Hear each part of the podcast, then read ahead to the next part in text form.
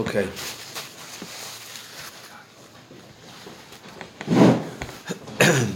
We just started Ois Daled. The Rebbe said there are two different pshatim in Lavira Michukei Ritzenecha. Lashkicham Torah Secha, to forget your Torah. The Torah, to forget that it's the Eivishter's Torah. Lavira Michukei Ritzenecha, so the first pshat the Rebbe says is Dafka Chukim. The second pshat the Rebbe says even Eidus and Mishpatim. How's that work? So let's just start again from the beginning of Daled. V'yuven zel pia yedua, and this can be understood based on that which is well known. Maimar the Friedrich Rebbe, shagama mitzvahs de'edus and mishpatim, not just there, many places. Tzarech lekaimam be'ikr mipnei shem ratzon avaya. The edus and mishpatim also, a person has to fulfill those mitzvahs because they're the ratzon of HaKadosh Baruch Hu, kamei chukim. We don't not steal because it makes sense not to steal. We don't steal because the Eibusha said don't steal, just like the Eibusha said don't eat milk and meat. So what does that mean? So the Rebbe explains that at length here. The inyan zeh, this idea, shagam ha-mitzvah sheyesh lahem tam, that even those mitzvahs, that there is a reason, and a reason that human intellect can understand. Tzarech lekaimam, a person has to fulfill them, mibnei shem ratzon havayim. A person has to fulfill them because they're the ratzon of HaKadosh Baruch Hu, and not because they make sense to him. Hu lo rak mitzad ha'adam ha-makayim. This is not only from the point of view, from the side of the person who's makayim the mitzvah. What does that mean? Shekiyam ha-mitzvah shaloi, that his mitzvahs, his performance of mitzvahs, tzarech liyos, has to be b'derech avedus ha'eved, has to be in the way of a servant serving. So it's not a function of his intellect; it's a function of his bittul too, HaKadosh Baruch Hu. He's doing this because HaKadosh Baruch Hu said so, not because it resonates in his intellect. Not only because of that. Shezeu davka, that this is dafka kishamekayim as a mitzvahs, that a person reaches this state. Again, we're saying this is not pshat in how you relate to the mitzvahs that resonate in intellect. It's not simply that the person who does the mitzvah transcends his intellect and says, okay, even though I understand this, I'm going to do this because HaKadosh Baruch Hu said so. Shezeu davka kishamekayim as a mitzvahs, that this is specifically when he's mekayim mitzvahs, he performs the mitzvahs, loy mitzad tam v'seichel, not because of the reason, ki mitzad sivri adon, but because of the command of the master. Not only that, because that's mitzad us. You could say like this, a mishpat makes sense. But I'm not mekayim the mishpat because it makes sense. I'm mekayim the mishpat because the HaKadosh Baruch Hu told me to. Okay, that's all mitzad me. But that doesn't say anything about the mishpat. The mishpat's still a mishpat. It's still something that ultimately resonates in seichel. And I have overcome that and somehow transcended that, and I do the mitzvah. I don't steal because the HaKadosh Baruch Hu said don't steal, not because it makes sense to me not to steal. No, it does make sense to me not to steal. And halacha makes sense. The mitzvah makes sense. Rebbe said there's a higher level. Elegam mitzad mitzvahs. It's also mitzad the mitzvah themselves. Ki kol mitzvahs, all mitzvahs. Gam ha-mitzvah sheyesh aleim tam, even those mitzvahs that have a reason. Heim ritzenu yizbarach. They're still the ratzon of HaKadosh Baruch Hu, which really is ratzon shalamay lemitam. Ultimately, the source of the mitzvah is a place beyond intellect. The Rebbe is going to explain. There are certain mitzvahs that, for whatever reason, are mislavesh in seichel. But that doesn't mean that's the source of the mitzvah. The source of the mitzvah isn't seichel. Even the Eibishter is seichel. The source of the mitzvah is the Eibishter's ratzon. So that's the same as a choik and a mishpat are the same that way. And we'll see, the Rebbe is going to say even more. Ratzon shalamayim mitam. Rak, shekach gazar HaKadosh Baruch Hu, that the Eibishter decreed, Shaharatzin, the mitzvahs elu yislavesh gam b'tam, that the will of these mitzvahs will also be clothed in tam. The Eibishter created us in such a way that we understand intuitively that murder is wrong. Why did he create us that way? I don't know. He could have created us in such a way that intuitively basa b'chalav is wrong, and murder wouldn't make sense to us. It's nothing, right? It's not that one mitzvah is any more reasonable than the other mitzad, its true shorish, its true source, because what's its true source? Ratzon, l'mayla mitam b'das. Some mitzvahs, for whatever reason, are mislavesh in tam b'das. And the reason that, and this is a very important thing that I remember once learning with a simple guy who goes to shul in a Chabad house in Miami. Simple guy. I mean, he's not a simple guy in life, but in terms of Torah knowledge, he's a simple guy. But he, ran an enormous empire, business empire. He wasn't his; it was someone else's. Sorry, it's just going to keep more mazel tovs today. So he ran this business for someone else, but it was a major. Basically, the biggest communications business in Venezuela, though they ran it from Miami because the guy who ran Venezuela wanted to kill them. So it was safer to be in Miami. So this guy, we were sitting and learning, and he once said something that there are Rosh Yeshiva in Yerushalayim who don't understand this idea, but he had learned enough Chassidus with his rabbi in Chabad House that he understood it. The reason that human intellect understands intuitively that murder and theft are wrong is because the Torah calls those mishpatim. It's not that they're called mishpatim because we understand them. We understand them because the Torah calls them mishpatim. And our intellect comes from the Torah. The Eibusha looked in the Torah and created the world. So he looked in the Torah, so to speak, and this is called a mishpat. That means that the creation that comes out of this must understand that intuitively. And what if Basar B'Chalav were called a mishpat in the Torah? So then we'd understand Basar B'Chalav intuitively. The Torah is the source of it, not human intellect. The Torah doesn't reflect human intellect. Human intellect reflects the Torah. So it happens to be that the Torah says, Eilu mishpatim asher tasim lifneim. These are the mishpatim that you should put in front of them. And what are they? Well, there's murder and there's stealing and all sorts of basic mundane, what we might call, in secular terms, mundane laws relative to the way society runs. Okay, so it makes sense for human seichel. Most human societies have laws against stealing. Why? It makes sense. You can't have a society. People are stealing from each other. It just doesn't make any sense. It doesn't work. Because I have to be able to walk down the street and know that I'll get there with my same sneakers. Because if someone steals my sneakers on the way, then I don't have shoes. Okay, so that makes sense. So I have to. So there has to be some sort of rule that you can't steal things from other people. Okay. You can ask, but you can't take. Fine. Okay, that makes sense. But the reason that makes sense is because the Torah calls that a mishpat. And if the Torah called Basar B'Chalav a mishpat, that would make just as much sense. What would we look like? I don't know. It would be a little different. Our seichel would work in a completely different way. But what difference make? Our seichel works the way the Torah decides that our seichel works. That's the way human intellect works. Okay. So also mitzat the mitzvah, meaning a mishpat is not really something that it's not in no way, shape, or form is it something that is sourced in seichel. Its source isn't seichel. Its source is the ratzon of HaKadosh Baruch Hu, the will of HaKadosh Baruch Hu, which is completely beyond seichel. Even HaKadosh Baruch Hu is seichel. Okay, but what? It's mislavesh in seichel. That, for whatever reason, HaKadosh Baruch Hu decided that this particular expression of his ratzon will also resonate in seichel. And that's called a mishpat. And this one won't resonate in seichel. And that's called a chayk. There's no difference between the two. And that's such an important thing to understand. You talk to people, religious people, normally, a mishpat, these are the laws that the Torah wrote that human intellect understands as if humans came before the Torah and the Torah is reflecting human reality. No. Human reality reflects the Torah. It's exactly the other way around.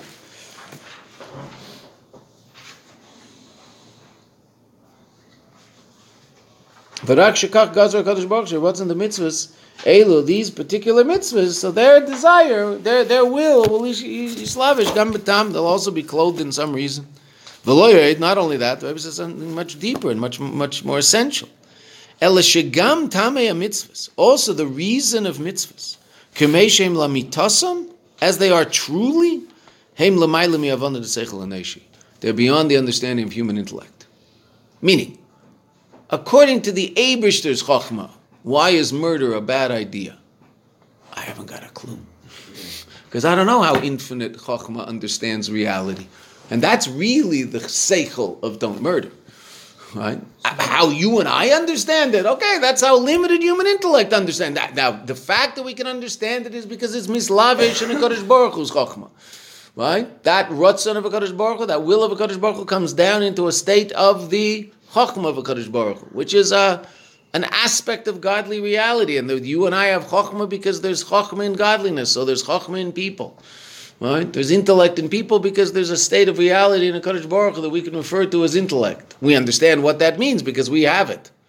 But we don't have his, we have ours. And ours is limited and his is unlimited. So what does unlimited intellect say about don't murder? How am I supposed to know? Right? Ask a 4-year-old why you don't steal. Ask a 40-year-old why you don't steal. I think you'd probably get a different reason. Right? Why? Well, because the intellect of the 4-year-old isn't quite as sophisticated as the intellect of the 40-year-old. But at least they're relative one to the other. Because the 4-year-old's going to be a 40-year-old. And it's just a lower level of the same intellect called human intellect. What does infinite intellect say about not stealing? I don't know. I don't know what the real reason is not to steal. How am I supposed to know? I know what human intellect will tell you about not stealing. And it's perfectly reasonable, according to human intellect. God's intellect will tell you much more sophisticated ideas, I assume, which we couldn't understand because they're infinite and we don't understand infinite. It's not where we live.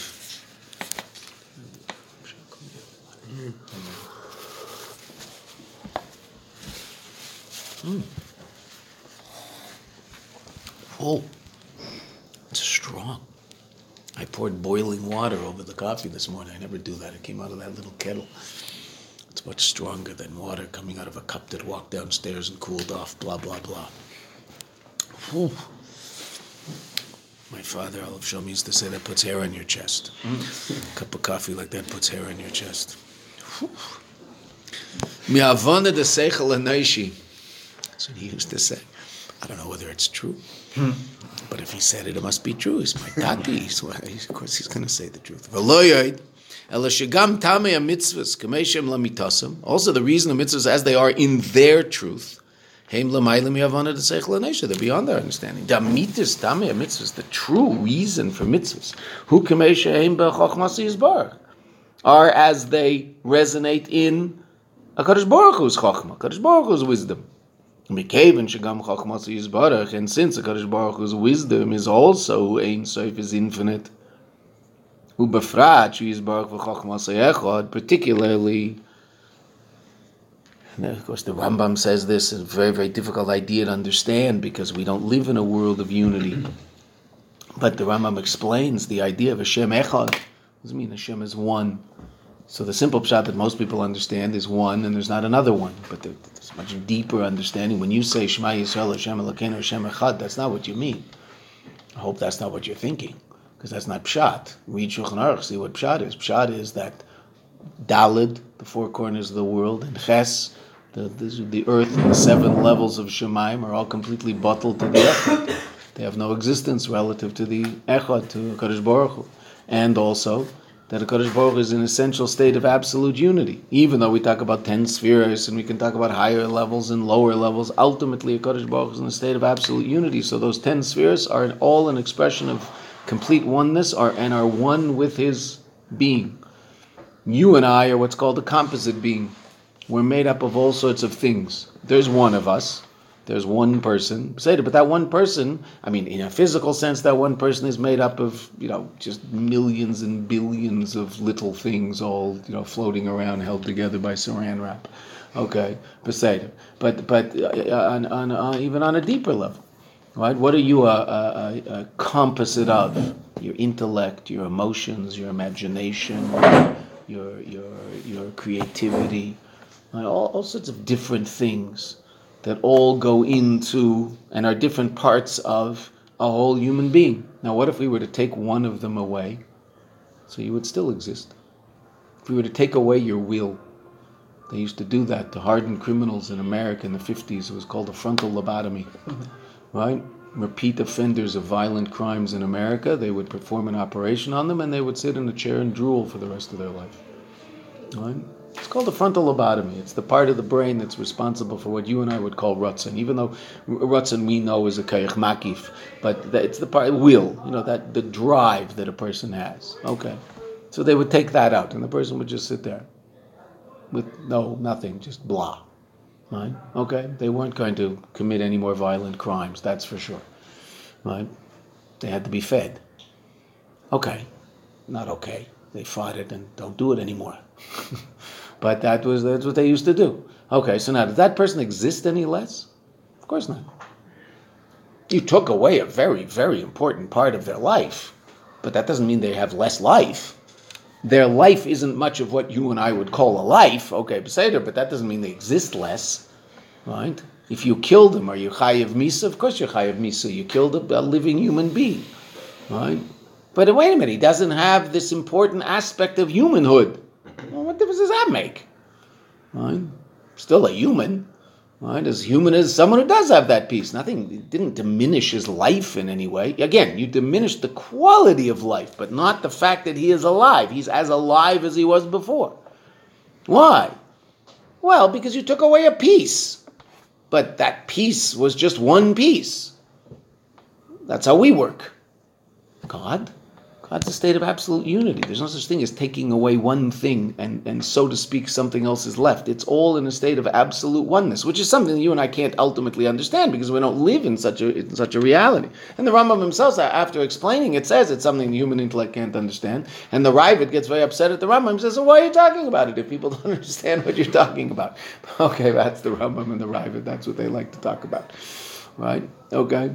The Ravid gets very incensed at the Rambam and says, this is crazy. Why is he explain something and say, and you can't understand it? So then don't talk about it. You're just confusing people. Right? No. I mean, I think most people would say that the Rambam didn't exactly confuse people, that we understand that we have to deal with the idea of Hu v'chochmosei echad. He and his wisdom are one. God's attributes and God's being are one. You and I are not like that. We are composed of all sorts of different things that work in harmony to create one person. God doesn't work that way. He's not a composite being. He is absolute oneness. So all of these 10 are still in a state of absolute oneness with each other and with him. How does that work? I don't know. We don't live there. But that's what he is. And that's what you mean when you say Hashem Echad.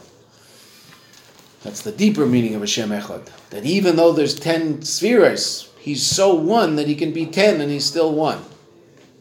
You and I are really 10 or more of all sorts of different aspects of our being. And you could theoretically take away something and the person would live just as much. Take away an arm of someone, God forbid. He's less alive? Well, what be done?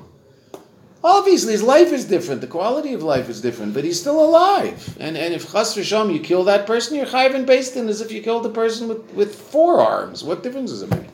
It's no less alive.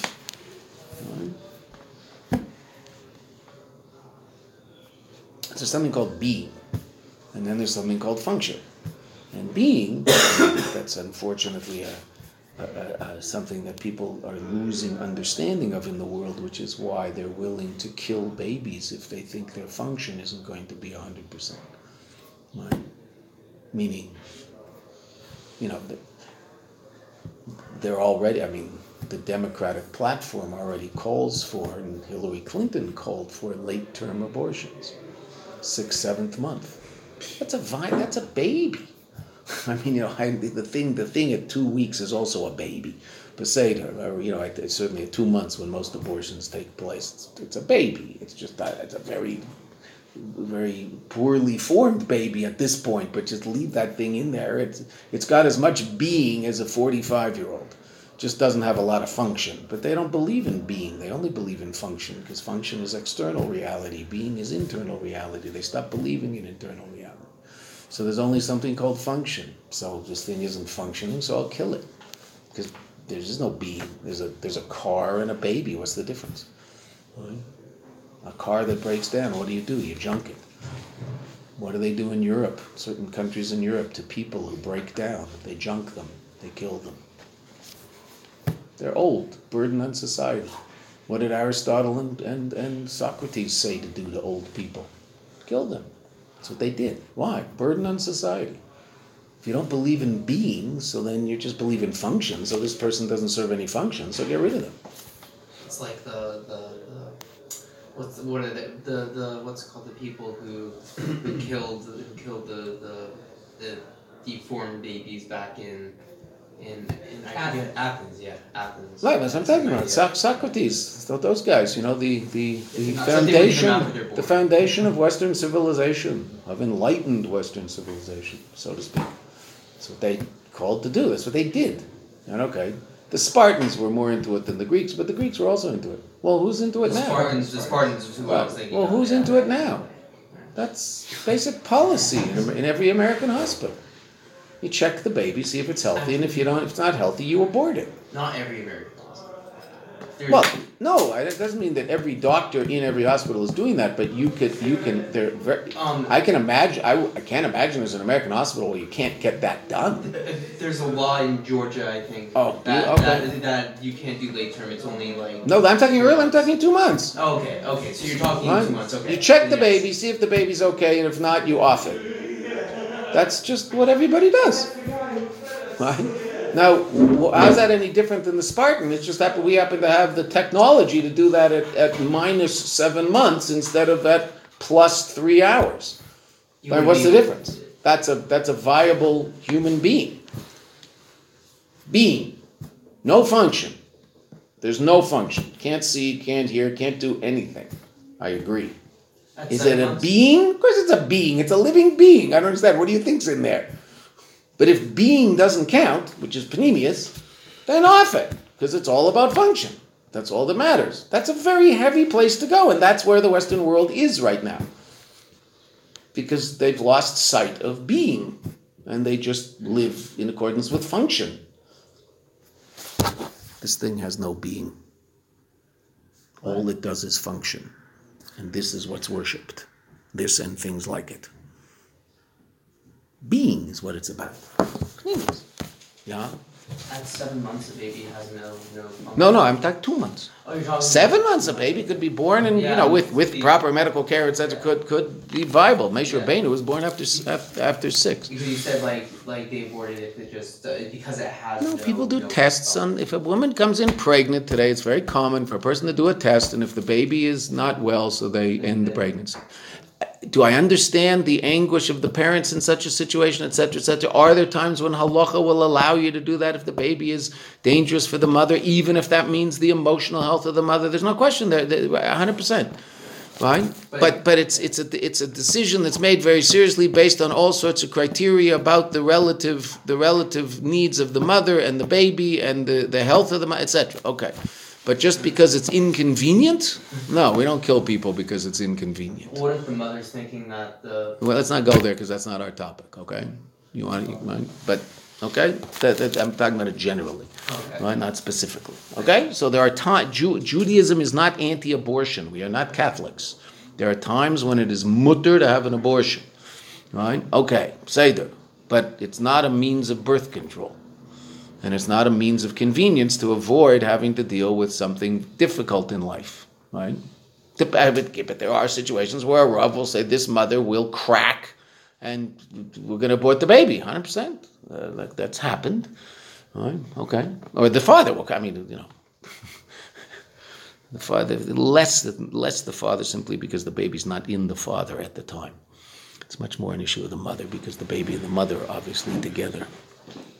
Okay, so HaKadosh Baruch Hu is one being, and all aspects of his being are in a state of absolute unity and in a state of absolute incorporation with all the other aspects of his being. And so he's essentially in a state of Echad, Hashem Echad. Oh, okay. Therefore, Hare Ein Shayach, it's not relevant. Shesechel mugbal, that limited intellect, the nivraim of the created beings, yuchal lasig amiti satam v'mitzvahs, are able to comprehend the true reason of mitzvahs. So there are mitzvahs that are clothed in seichel, but they're clothed in the Eibishter's seichel. They're also clothed in our seichel because they're clothed in his. But that which resonates in our seichel is not necessarily that which resonates in his, because infinite is different than finite. Ukemesha Kosuf, as it says, Be'igras HaKodesh, the Alter Rebbe writes, Shetame mitzvahs le'nizgalu, the true reasons of mitzvahs are not revealed, v'hem l'maylim yasechel v'avana, and they're beyond intellect and understanding. V'gam be'ezu mekaymen, and also, using the language of the Mishnah that we say at the end of Korbanos, and also be'ezu mekaymen, in whatever place, and if there happens to be a particular place, shenizgala, that it is revealed, v'nisparish, and explained, ezetam amuvan lanu l'chu'ura, that is understood to us at first glance, Hine tam zeh, this reason, a muvan lanu, that is understood to us, ain't a tachlis tam, isn't the ultimate reason for the mitzvah. The ultimate reason for the mitzvah is hidden away from us, somewhere in the intellect of a Kadosh Baruch Hu. What does it look like up there? How do I know? And it's such an important thing to understand, so that then when you, because what happens often in regarding a mishpat, a person will figure out intellectually how, for whatever reason, and alpi human intellect, it might be a very good reason, this particular mitzvah isn't applicable now. Well, if you apply that logic, Robin Hood might be a good guy. In the non-Jewish world, Robin Hood is a hero. By us, he's Stam a Ganef. Why? You're not allowed to steal. Ah, you're stealing from bad guys? Who says you're allowed to steal from bad guys? Right? Are there ever instances where you're allowed to take something from someone without them saying, yes, please take it? Yes, there are definitely such instances. Beis Din will do it. Right? Beis Din can confiscate property from people. There's no question. Okay, fine. The king can do it. Right? But I think it's what's it called? Ultimate domain in Gerusha law, right? Government, eminent domain. Thank you, right? The governments can do it, right? Governments can take away your house if they want to build a road. Okay, so the king can take away your house if he wants to build a road. There's rules. You know, I'm sure there's rules in eminent domain in most countries, right? Fine. Okay. So that's not called stealing. That's just part of the legal system. Okay. But stam going up to people who you think aren't nice people and shouldn't have as much money as they have and taking it because you think it's more reasonable that it belongs to someone else. So that we don't do, yeah? But with... No, we're not going... No, we're not... Okay, we can't do this every time. You can't come once every 4 days and then find all sorts of interesting side topics that you're interested in. I brought as an example of something. We're not going to get into the example as a philosophical discussion. That's not what's happening, okay? Mm-hmm. We can't do that. After class, we can do it forever, but not in class. Okay? So, we don't steal because God said so. Netto. So now, how do I figure out if there ever is a time where you're allowed to take something away from someone else without their approval? You look in Shulchan Aruch and see what God's will is relative to that. It has nothing to do with your seichel. Your seichel has to understand the law in Shulchan Aruch. All right? But... now, there are situations where we talk about someone grabbing something, if there's certain money that's in a state of doubt regarding a din Torah, a certain legal proceeding that people have with each other, and one of them grabs it, okay, so that creates a certain halachic reality. Right? It might be harder for the other one to get it back. Okay, fine, there's such things. Right? Well, what are they? Well, look in Shulchan Aruch. It has nothing to do with what human intellect thinks is reasonable, even though the laws of theft are, reasonable. But again, ultimately the source of it is the Eibishter's Ratzon, whatever he wants. And if you find that the Eibishter's Ratzon is not what your reason understands, well, that's the way it goes, isn't it? Even relative to a realm of halacha that is understandable. The inyan zeh, this idea, the Rebbe says something very interesting. And that it's obvious because we're doing it right now. Shahatam hamuvan lanu, that this reason that's understood by us, einu tachlis hatam, is not the ultimate reason for the law, for this particular mitzvah. Muvan gam b'seichel hanaish. Even human intellect understands that the source of the mitzvah is beyond human intellect. I mean, human intellect itself understands that. It's not a difficult idea. Shari gam seichel hanaishi mevin b'pashtus. Human intellect understands simply sheseichel mugbal, that limited intellect ein b'yecholto lahasig, doesn't have the ability to comprehend chochmosi yizbarach, the wisdom of a Kadosh Baruch Hu bilti mugbelis, is beyond limitation. Finite wisdom can't understand infinite wisdom. That's pretty pashut. Human intellect, finite wisdom, understands that. Okay, that's why we read this and we don't. I don't think anybody finds this hard to understand or agree with. It just has to be revealed to us. Someone has to say, oh, this is the way it is. And you go, oh, okay, that makes perfect sense. But most people don't think about it. Most people really do relate to a mishpat as something that human intellect understands. And so to speak, the Torah is in line with human intellect. No, human intellect is in line with the Torah. That's a completely different state of being. V'adarabah, au contraire. The opposite is true. On the contrary. That's how you're supposed to say it in English. On the contrary. Zeh shebeizum mekayman, again, the Rebbe borrowing the language from the Mishnah. Zeh shebeizum mekayman, and the fact that in any particular place, meaning there are certain places, nizgala, that it's revealed, v'nisparish, and explained, eizet tam amuvan lanu, something that's understood by us. Who pela gadol? That's absolutely amazing. Pela is something wondrous. Right? That's amazing. There's actually a level of human. There's something that human intellect can understand about God's will. Even if we understand that we don't understand everything about it, but there's certain aspects of God's will that'll actually resonate in human intellect. That's absolutely astounding. Okay, well, it's what God did because He likes us. V'ura chesed Hashem. It's only an expression of HaKadosh Baruch Hu's chesed, His tremendous love. Shegam seichel ha'adam, that also the intellect of a human being will have understanding in this. V'gam l'achar shebechesed Hashem, and even after, as a result of the loving kindness of HaKadosh Baruch Hu, nisgale, it's revealed, v'nisparesh, and expressed and explained, tam hamuvan lanu, some sort of reason that's understood by us. How do you do it? It's understood. Shatamu rakal klolas mitzvahs. The tam is only relative to the general mitzvah. V'loy ala pratim, and not the details, which is really also very interesting. Right? The deepest ideas that we understand, we understand the general idea. 10 spheres. There's 10 spheres. Okay, amazing. And there's chesed, and there's gvura, and there's, okay. Why are there 10? No clue. Why is this mitzvah? We'll explain a mitzvah. Say a mitzvah is a particular expression of chesed. Stoke is shayach to chesed, and it's an expression of chesed, and the vitality of the mitzvah is drawn from that level of godliness, as opposed to other mitzvahs, which would be shayach more to gvura, to din, etc. Okay, I can understand very, very sophisticated things about that. Why? I don't know. Why is it that expresses that and that expresses it this way and that? Why is that? Why did HaKadosh Baruch Hu choose to do it that way? I have no idea, no clue. Right? So I have a general understanding of the way things work, but the details of it all, how am I supposed to know? Why? And the simplest understanding is why there are 10 spheres. I don't know. There are 10 spheres because God decided there's going to be 10 spheres. Why did He decide 10? How? I haven't got a clue. Now, He decided 10, so you have 10 fingers and 10 toes, and you count 1, 2, 3, 4, 5, 6, 7, 8, 9, and then you say 10. And if there were 12 spheres, so you'd count 1, 2, 3, 4, 5, 6, 7, 8, 9, something else, and then 10. And 10 would mean one unit at one group of 12s and 0 units. That's what 10 would mean. So that isn't what 10 means. 10 means one group of 10, I mean...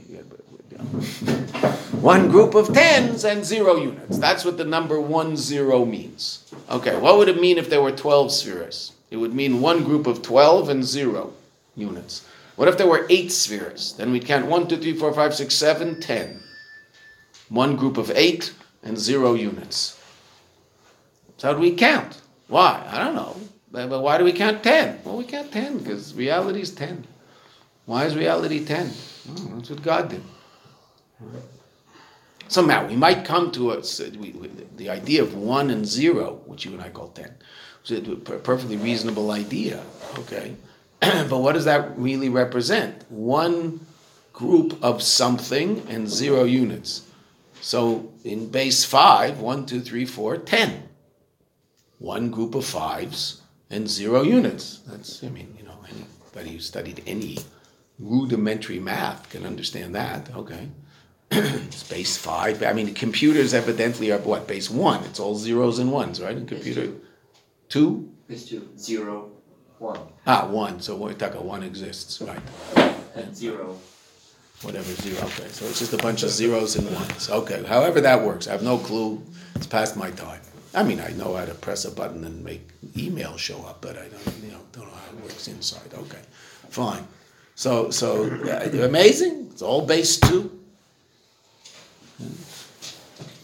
For some reason, everything, all things being equal, we think in base 10. Why? Because there's 10 spheres. Why are there 10 spheres? Kacha.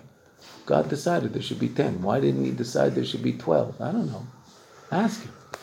Why not 14? 14 would be cool. I like 14. Okay.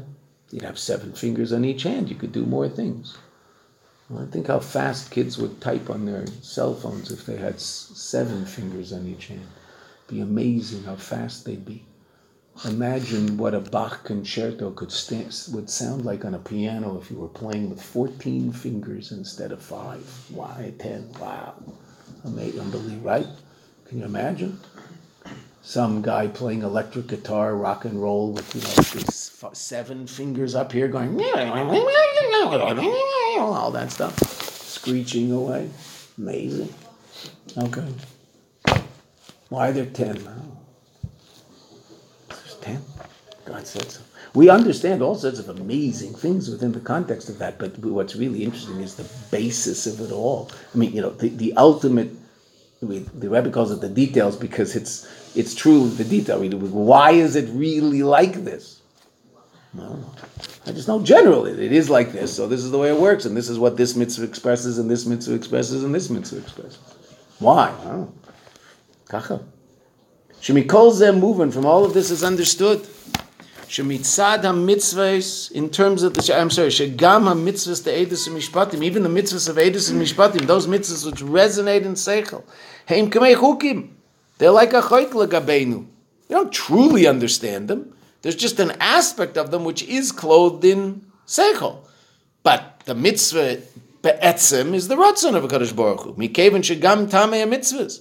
That because even the reasons of the mitzvah, shemitzad chokhmasi yisbarach, that come as a result of HaKadosh Baruch Hu's chokhmah, heim l'mayla miseichel and Ivraim, they are beyond the intellect of created reality. You can't understand really why it is. V'yaseidim izu, furthermore, shem ritzonecho, they're also ritzonecho. They're chukei, and they're ritzonecho. Right? Meaning, so what's choik mean, the Rebbe says? That really they're beyond Tam V'das. Even if they're clothed in Tam V'das, they're beyond Tam V'das. In intellect, meaning the intellect of it is beyond our intellect. Let's put it that way. That's the choik of it. Chukei, and then Ritzenecha is, and their source is really even beyond the Chokhmah of HaKadosh Baruch Hu. It's the Ratzon of HaKadosh Baruch Hu. Chukei Ritzenecha. V'yiseidim yizu shem Ritzenecha. Ritzene yizbarach shelamayla gam michokhmasa yizbarach. The Ratzon of HaKadosh Baruch Hu, which is beyond the Chokhmah of HaKadosh Baruch Hu. Ratzon is a deeper place in you. Why is it a deeper place in you? Because, so to speak, it's a deeper place in the Eibishter. V'zeu, and this is the Mashi Yevonim, and now we understand what did the Yevonim want? Bikshu lavida michukei ritzonecho. They wanted to move us away from chukei ritzonecho. They wanted to move us away from any state of reality that was l'mayla mina chokhmah, because that they broke out in hives, if just with the thought of something being beyond intellect. Because they worshipped intellect. And were very impressed by intellect. Hugamba mitzvahs de'edus u'mishpatim. It relates to all mitzvahs. Ki Yevonim bikshu lakar chas v'sholem, because the Yevonim wanted to uproot chas v'sholem Yisrael, es a hergish eloki sheba mitzvahs. The godly sensitivity in mitzvahs. You want to do mitzvahs? No problem. Every society has certain behavior patterns that are part of its history and things that they do and find certain significance, no problem. Elokus? No.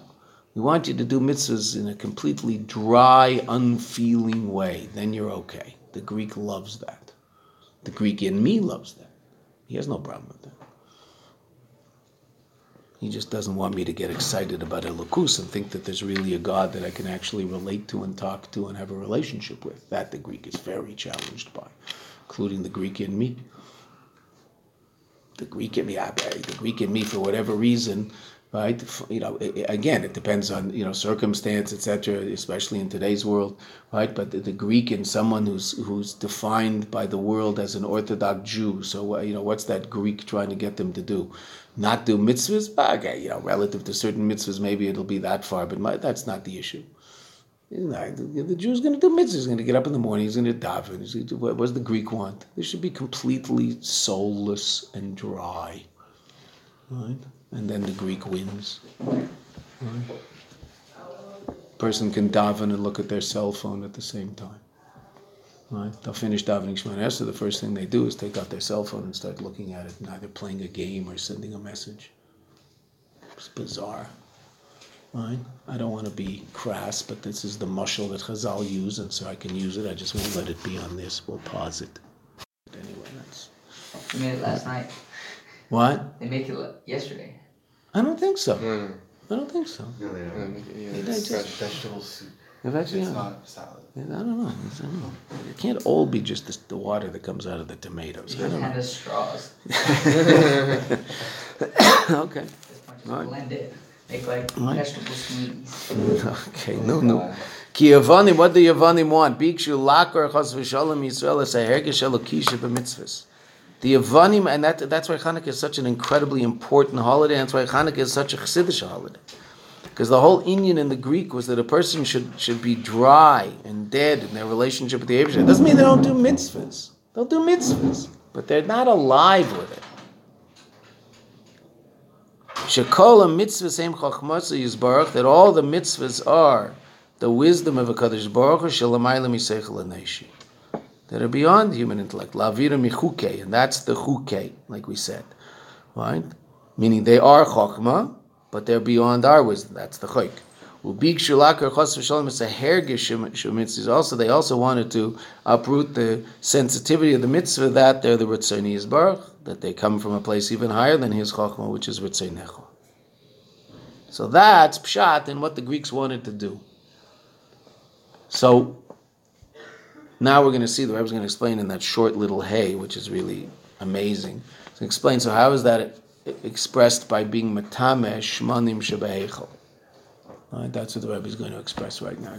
Explain right now, right? Because that's what we're trying to explain, right? We said that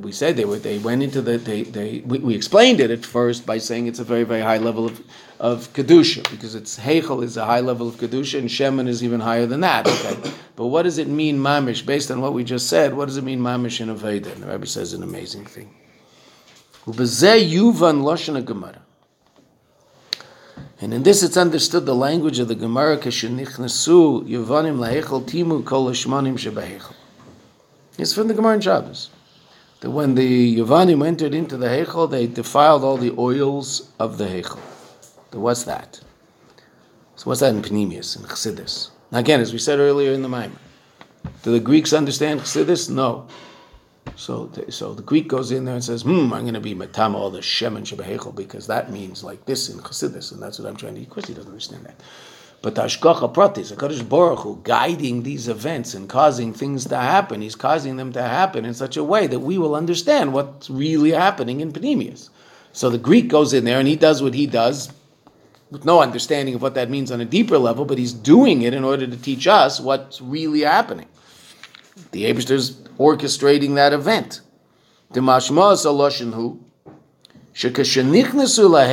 When they came into the heichel, hine hishtadlu v'nisamsu, they worked very hard to defile the oil, in order to defeat the Jewish people. Oh, why? Ki heichel hu bina, v'shemen hu chochma. Heichel is bina. What's bina? What you understand. Your intellectual world. Ani mevin. Bina is where you start.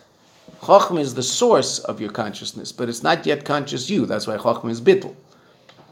Right? Where do you begin? Bina. Again, the source of that is chochma. That's why there's no conjugation of the verb chochma. There's no ani chokeim. In Lashon HaKodesh you can conjugate anything, right?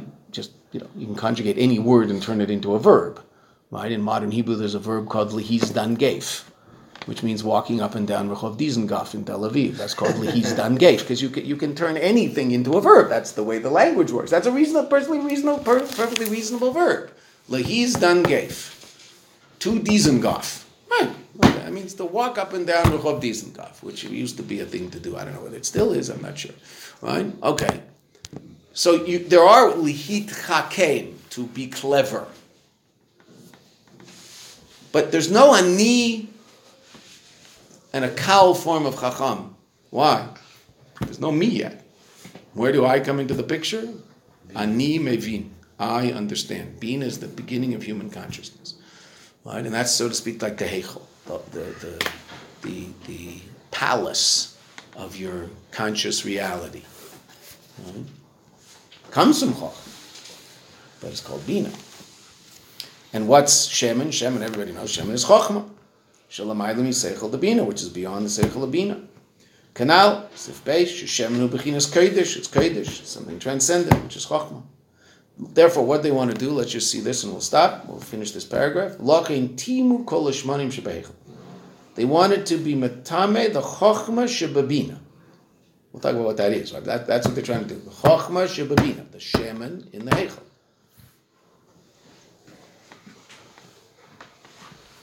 B'chtei lahafi chos v'shalom, in order to bring about chos v'shalom is mezimosam, their desires, their initiative. What's their initiative? Lashkicham teresechel avim chukivetzinechel.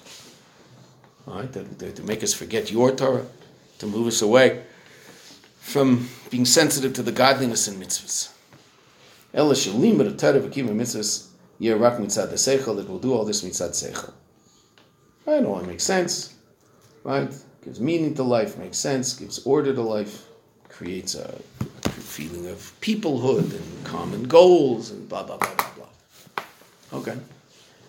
So what's Shemin Subheichel? It's such an amazing idea. Chochmah shebabina. Bina is what you understand. Chochmah is the source of that. Chochmah is naked intellect. The ability to understand something. The ability to connect to something intellectually. That's Chochmah. Which I don't really have a lot of control over, right? I have a certain amount of control over what I understand because I'll study whatever I want to study, so I understand whatever it is I'm interested in understanding, though there are things I might not be able to understand. Okay, but Chochmah is just sort of, intellect. Right? More of it, less of it, whatever it happens to be. Chochmah shebabina is how we think. How you process information. If the Greek can get you to process information like he wants you to, then you can learn anything, and you'll never see the alakus in it. You can learn chassidus; you'll just turn it into some intellectual activity of understanding, metaphysical mathematics. That's shemin shebachok. How you think, how you process information. If you process information like a Greek, the Greeks, they're very smart, the Greeks. So they knew if they can get us to think like they do, then it doesn't matter what we learn. We'll just turn it into external, dry, intellectual sand, which doesn't grow anything. If we learn like a Yid learns, what has a Yid learn? The way we think is looking for elokus in everything. The intellect is understood as a vehicle for revealing reality beyond intellect. That's what intellect is, Jewish intellect. That's what we talked about, 2 crowns. You get a crown for Nasa, a crown for Nishma. Why do you get a crown for Nishma? You get a crown for Nishma because even the intellectual understanding is an expression of connecting to somewhere beyond intellect and bringing that into intellect. Because if it's in my intellectual reality, it's part of me, consciously, it makes a much greater effect on me. Has a much greater effect on me. It's exactly the opposite of the Greek. The Greek has no problem, the way you guys were talking about yesterday, we came up yesterday, I talked about, you guys talked about the Judaic Studies Department in the university, or even in the Hebrew University, there's a Jewish mysticism department, great scholars studying Jewish mysticism. It started way back with someone named Gershom Sholem, and he had his students, and they kept it going, and these are people sitting and studying Kabbalah, and studying Zohar, and all sorts of stuff.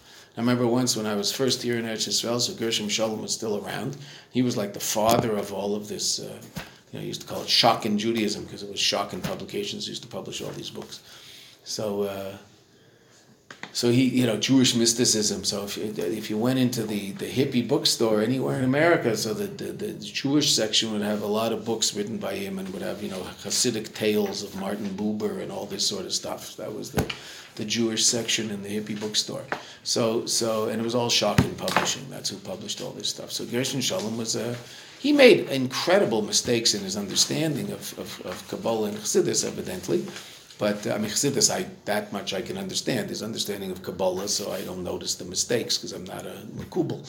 But you know, people who understand things much greater than I do would say that he was, you know, just completely off the mark.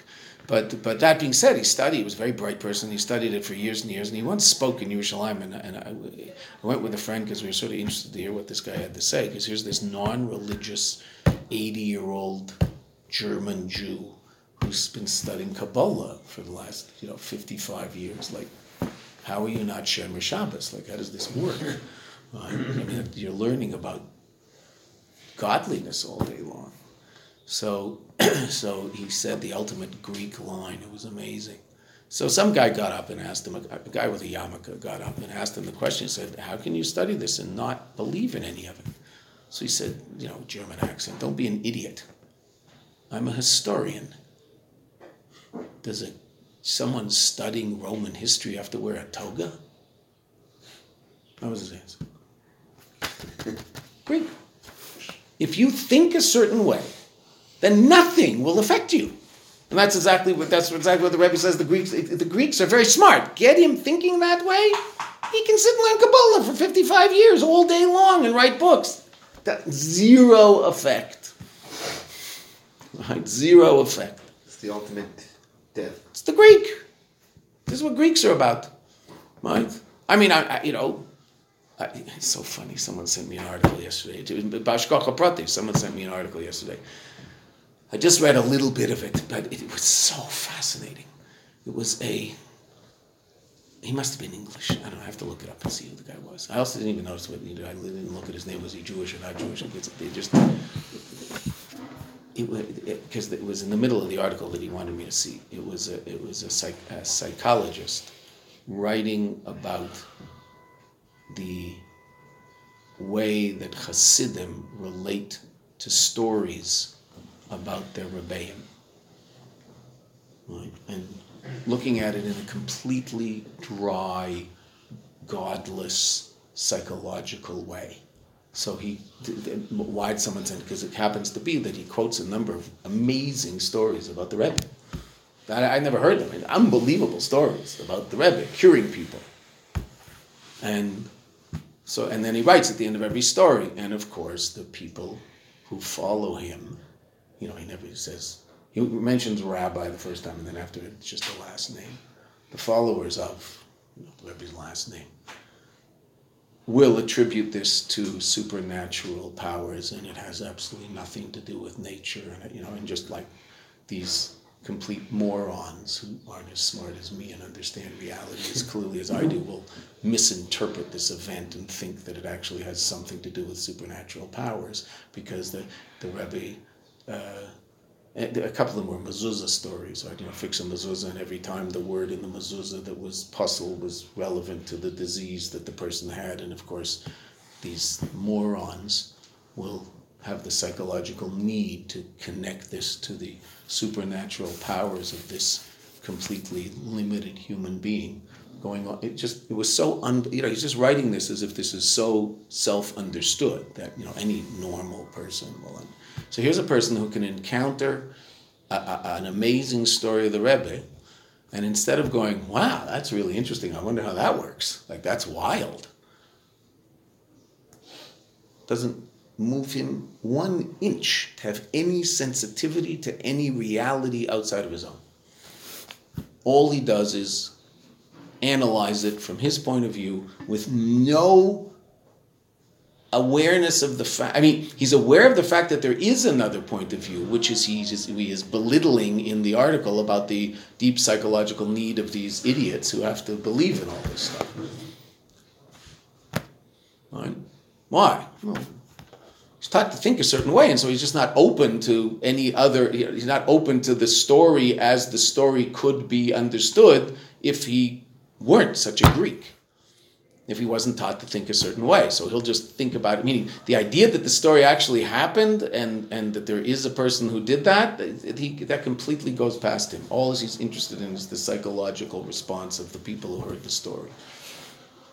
But wait, what about your psychological response when you heard the story? What is it? That doesn't enter into the picture at all. It's fascinating. And that the Rebbe says that this line is like the whole Maya. It's so amazing. If the Greek gets us to think a certain way, he wins. We'll hear anything and won't be affected by it. Right? People hear a Chassidish story, they immediately will ask a question in the story or try to find a way that the story doesn't affect them. Right? But that's a story by the Rebbe and I'm not a Rebbe. Oh, okay. So I'll tell you a story about a Chassid. Right? So you tell a story about him. Yeah, but he grew up in the way. He grew up in da, da, da, da, da, da, da, da, da, and so it's just not relevant to me because I didn't grow up that way. Okay. Fine. Go drink some tea. Fine. Or, whoa. What can I learn about reality from that story that I didn't know yet? Okay, that's a different way of looking at it. Comes from a state of bittul. Okay. Have a wonderful Shabbos. We'll see you best on Monday morning. I will do my best to be here Monday morning. The plan is I'm here Monday morning. What? I'll see you after. They say enjoy Ukraine, but I want to see you. Yeah, I'll see you. Tomorrow. Thank you. Thank you. I don't know if Greeks tried to attribute ideas to the Chukim.